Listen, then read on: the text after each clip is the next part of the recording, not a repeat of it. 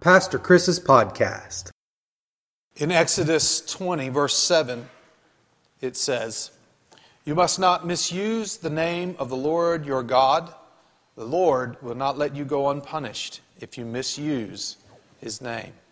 It's the word of God for the people of God. Thanks be to God.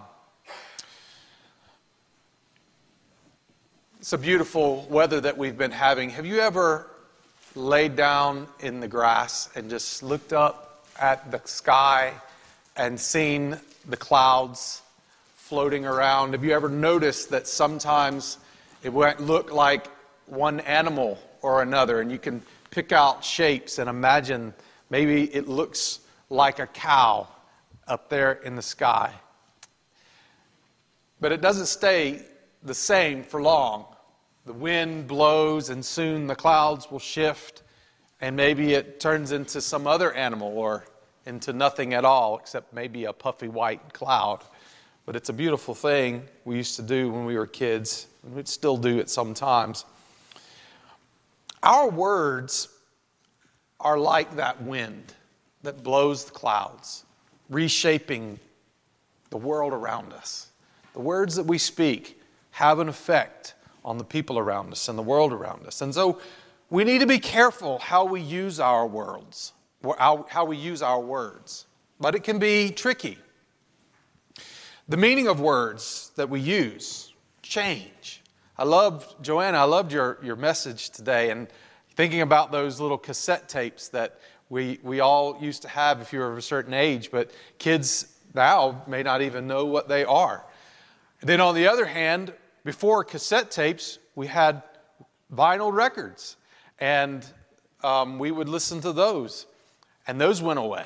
And now they're coming back. My, my son, who's in his early 20s, has gotten to t- collecting vinyl records as a record player. And we even, when we went home to visit with my in laws, my father in law has an extensive collection of old records and uh, they mostly sit on a shelf now and are collecting dust. My son was going through all of those records, picking out different ones that he wanted to borrow. So it was kind of an interesting connection. But you see how the technology changes over the decades. And words are the same way. The words we use and how we use them changes from one generation to the next, just like technology or like the clouds that are constantly changing in the sky. And words can mean different things in different communities. A young pastor had an unfortunate experience on his first day of pastoring a small church. He had grown up in the city, and so he was full of wonder as he drove through the countryside on the way to his first worship service at this church. And then, unfortunately, when he got there, he offended half of the congregation with his opening remarks when he started talking about all of the bulls and all of the cows that he saw in the farm fields on the way to church. Unknown to this young minister, the polite society of that rural community did not use the word bulls. They called them cows and male cows. For them, bulls was considered a vulgar word. And so they didn't use that word. But he didn't know. Can you imagine how horrified he was to find out on his very first sermon in his very first church, he felt like he had cussed out half the congregation. But he didn't know it. Do you consider the words bull profanity? I don't know, but I guess some communities do. There may be other words that you consider profanity that others don't. There may be words that others consider profanity that you don't. One polite way to refer to a person's backside in this country is to call it a fanny. We even have a thing called a fanny pack that you wear if you go for a walk and you need to carry things. But if you go for a walk in Ireland, do not call it a fanny pack because the word fanny in Ireland is a very vulgar word and you would be offending someone. They don't call it a fanny pack, they call it a bum bag, which seems weird to me. Fanny pack seems more polite than bum bag somehow. On the other hand, ironically, while you're in Ireland, you may hear them using the word F E C K liberally, sprinkled throughout all of their conversations. They will use it on television and on the radio. Nuns and priests use the word F E C K. For them, it simply means very or extremely. That's the word that they use. But in our context, I'm not even going to say that word, even though it's spelled differently. It sounds too much like a word that we just don't use. But different cultures, different generations, different towns have different meanings. Last Sunday, I shared how words matter. And that can be tricky because words mean different things to different people. And today I want to talk about profanity. We have a serious problem, I think, with profanity in our society. However, I want to suggest that profanity may not necessarily mean what you think it means. Profanity is deeper than just using cuss words. Profanity, at its heart, is desecrating something that is sacred, whether it is God's name or his reputation or something else that God has made sacred. Ultimately, profanity is living with an attitude that nothing is sacred. The Apostle Paul wrote to the church in Corinth about their problem with profanity. When we read this, we, we may not think about it as him speaking to the subject of profanity when we read it on the surface. But when we think of, it, think of it in a deeper context, you may see that he was indeed talking about the way they were profaning. Listen to what he wrote. This comes from 1 Corinthians chapter 11 and verse 20 through 22 and then verse 27. When you meet together, you are not really interested in the Lord's Supper. For some of you hurry to eat your own meal without sharing with others. As a result, some go hungry while others get drunk. What? Don't you have your own homes for eating and drinking? Or do you really want to disgrace God's church and shame the poor? What am I supposed to say? Do you want me to praise you? Well, I certainly will not praise you for this. And then in verse 27 So anyone who eats this or drinks this cup of the Lord unworthily is guilty of sinning against the body and blood of the Lord. In the first century church, what we now call Holy Communion was still a meal. Similar to what we would eat at home, we all have to eat breakfast, lunch, and dinner and maybe a few meals in between um, to nourish our bodies so that we can grow and remain healthy. Just as Jesus originally shared an actual dinner with his disciples at the Last Supper, the New Testament churches would gather together for a special dinner to eat and to drink and remember their sacred Savior. As they dined, they would break bread and they would recount what Jesus said. This is my body given for you, and this is my blood shed for you. Jesus told his followers to do this often and to remember how he had died on the cross for their sins. Though these meals served the common function of nourishing the body, the meals were also sacred and holy for believers as they remembered what Christ had done. You know, just because something is sacred doesn't mean that it's always necessarily somber or boring or religious. There are many sacred ceremonies that are full of joy and celebration. At a wedding, for instance, we sing and we dance and we laugh and we love. It's a wonderful celebration, but it's also a sacred time when a man and a woman stand before God and all of the eyewitnesses, and they promise to love each other for the rest of their lives, for richer, for poor, in sickness and in health. There are other moments in life that are, are just as sacred, even though they are not done in a religious context. Many of you may know that Ali Motley had a, had a baby this weekend.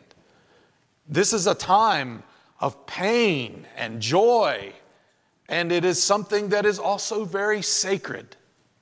But we don't think of it as a necessarily as a religious ceremony. So something sacred doesn't have to be holy. I mean, it doesn't have to only be somber and religious, but it can still be holy. And so, um, part of what I have felt God's calling on my life, when we come and we worship, you know, me and Tom will joke back and forth with one another. We, we try to have fun and have a lively service because it's, it's a holy moment, but that doesn't mean that it's boring. It's still fun and it's full of joy. It ought to be full of joy. Christians ought to be the most joyous, happy people of all because we have the, the Savior. Christ has given His life for us and we have been re- redeemed and we have been freed and been filled with God's Spirit. And so we can, we can be holy while at the same time being down to earth. Just because something is sacred doesn't mean it's somber and boring. But there's a fine line between sacred joy and profane behavior. And unfortunately, the Corinthian church to whom Paul wrote had completely abandoned the sacred nature of Holy Communion. Some would hoard a bunch of food for themselves while others didn't get anything to eat at all. And others were drinking so much communion wine they were getting sloppy drunk.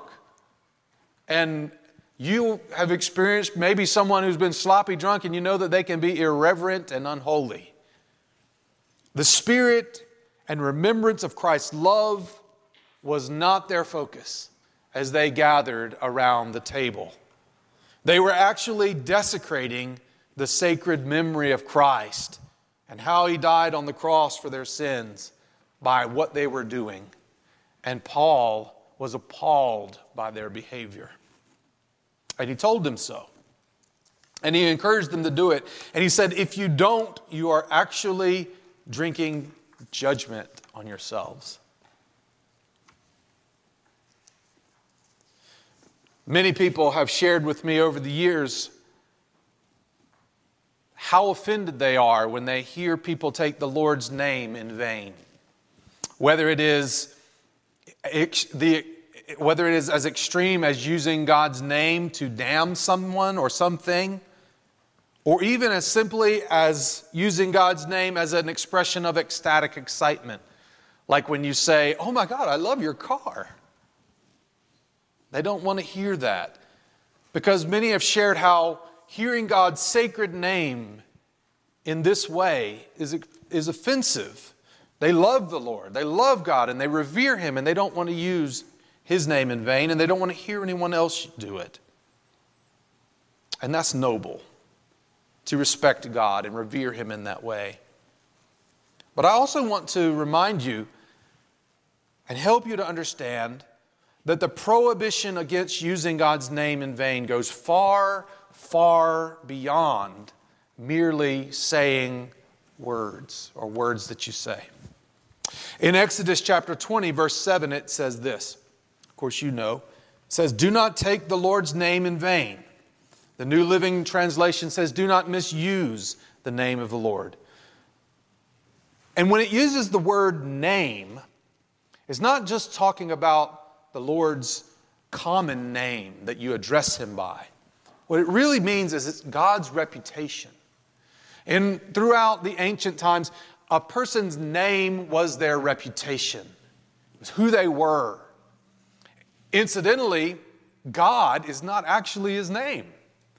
The word God is a description. Just like you would say, this is a man, this is a woman, this is an adult, this is a child, this is a God. God told us what his name was. He told Moses that his name was Yahweh. So it was a proper name. That's the proper name. There are other names like El Shaddai and, and, and Jehovah Jireh. And we have a, a series of sermons coming up this summer that talk about all the different names of God. God is just a description. But when it says, do not take the Lord's name in vain, understand that name means God's reputation. You see, the Israelites, to whom the Lord gave these commands, were supposed to represent God to the world. He chose them as his people. He, taught, he brought them out of slavery in Egypt, and he says, You will be my chosen people. You will be my holy representatives to the whole world. God set them apart as his royal representatives. Everywhere they went, it was like they were carrying a banner with God's name over their heads. Everywhere they went, everyone who would see them would, would know that they were God's people. It was like the banner said, We are God's people. Look at us, and you will see what God is like. That's what they were supposed to do. That's why God chose them. So that it would be it would desecrate God's perfect, pure reputation if his people were dishonest or disrespectful or vulgar or, immoral or if they were bad people. Because everyone who looked at them would think, is that what God is like? Is he a liar? Is he disrespectful? Is he vulgar and dirty and immoral? No, of course he's not. And God didn't want people to think of him that way. And so he commanded them do not take my name in vain. Do not take my name. It's interesting, it says taking it. How do you take someone's name? It's when you carry that banner, you take it with you. It's like carrying a flag. You take the flag of God with you and you wave it. And everybody looks at you and says, He's a godly person. Well, if that's what the name that you're going to carry with you, you better be sure you carry it correctly. And in the same way, Christians today are to represent Jesus Christ to the whole world. In the New Testament, in 1 Peter chapter 2, verse 9, it says, You are royal priests, a holy nation, God's very own possession. As a result, you can show others the goodness of God. You can live your whole Christian life without ever saying GD or OMG, but if your behavior is bad and rep- misrepresents God's character, you are just as guilty. Scripture repeatedly shows that behavior that professes Behavior that profanes God's name is more offensive than words that do.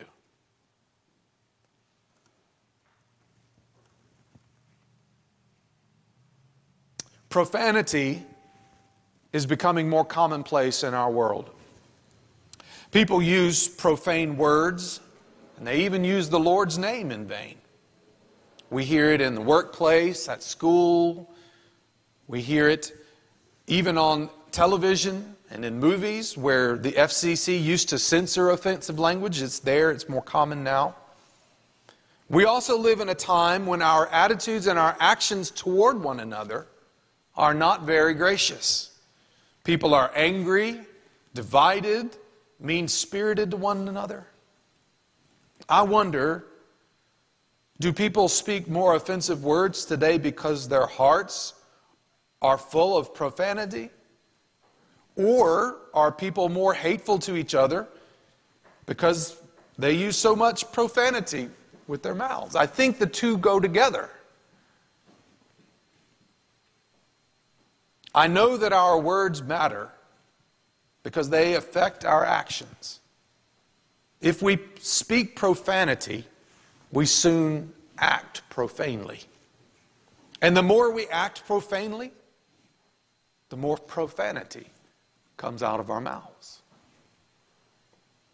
I don't want to be naive or, and I don't want to be a prude, but I believe that Christians are called to be salt and light that help make our world a better place.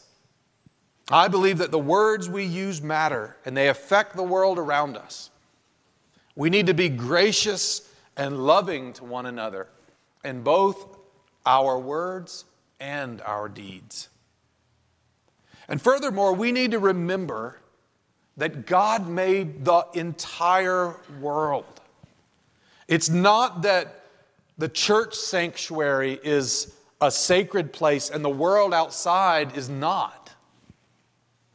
All of life is sacred, all the world is sacred. We gather around the sacred table today to celebrate Holy Communion. But then we will go out and we will interact with people all through our week. And they are sacred too. Living beings that God created and loves, that God gave a special purpose. All of life is sacred. But too many people in our times live as though nothing is sacred. And I think that hurts. Hurts us. It hurts our communities. It hurts our world. When we lose the sense of sacredness in the people and the things around us, then they just become things that we can use and discard. We use them up, we discard them, we hurt them, we throw them away when we're done. Is that who we are?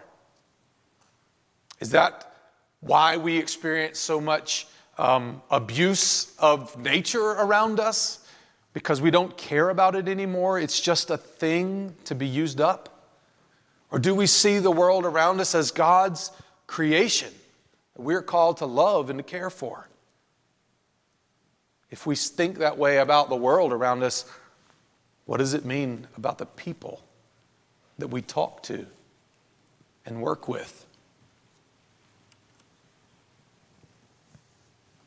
This is profanity in its deepest sense. And I believe that Jesus wants us to live a different way, a better way. And so that's why I'm thankful that He came, that He gave His life on the cross to wash away our past sins and to empower us by His Spirit to live a better way going forward. So today we have the privilege of celebrating the sacrament of Holy Communion. It reminds us of that dinner that Jesus had with his disciples. And Jesus always had a, an interesting way of taking ordinary things and turning them into something sacred. It's just a meal, it's just a dinner. It's the kind of thing that we do every day using elements that are ordinary bread, grape juice. And he takes these ordinary things and turns them into something extraordinary. I believe that that's what we, as his followers, are called to do as well. To go out and to see the ordinary things of our world around us. And by his spirit and his power, turn them into extraordinary things. See them as the extraordinary things that they are. May his grace to us today help us. For on the night that he gave himself up for us, he had that meal with his disciples, and he took the bread and he broke it and he gave it to his disciples. And he said, Take and eat. This is my body given for you. And likewise, after the meal, he took the cup and he raised it to heaven and he asked the Lord to bless it. And he gave it to his disciples and he said, Take and drink from this, all of you, for this is my blood of the new covenant, poured out for you and for many for the forgiveness of sins. As often as you drink it, do so in remembrance of me. Let us pray. Father, God in heaven, we thank you for the sacredness of life and for the sacredness of this meal and for the sacredness of bearing your name as we leave from here. We pray, O oh Lord, that you would nourish and strengthen us to represent you well. And so we ask that you would pour out your Holy Spirit on this bread and this wine and on us gathered here, that the bread and wine might be for us the body and blood of Christ, that we might be the body of Christ, redeemed by his blood.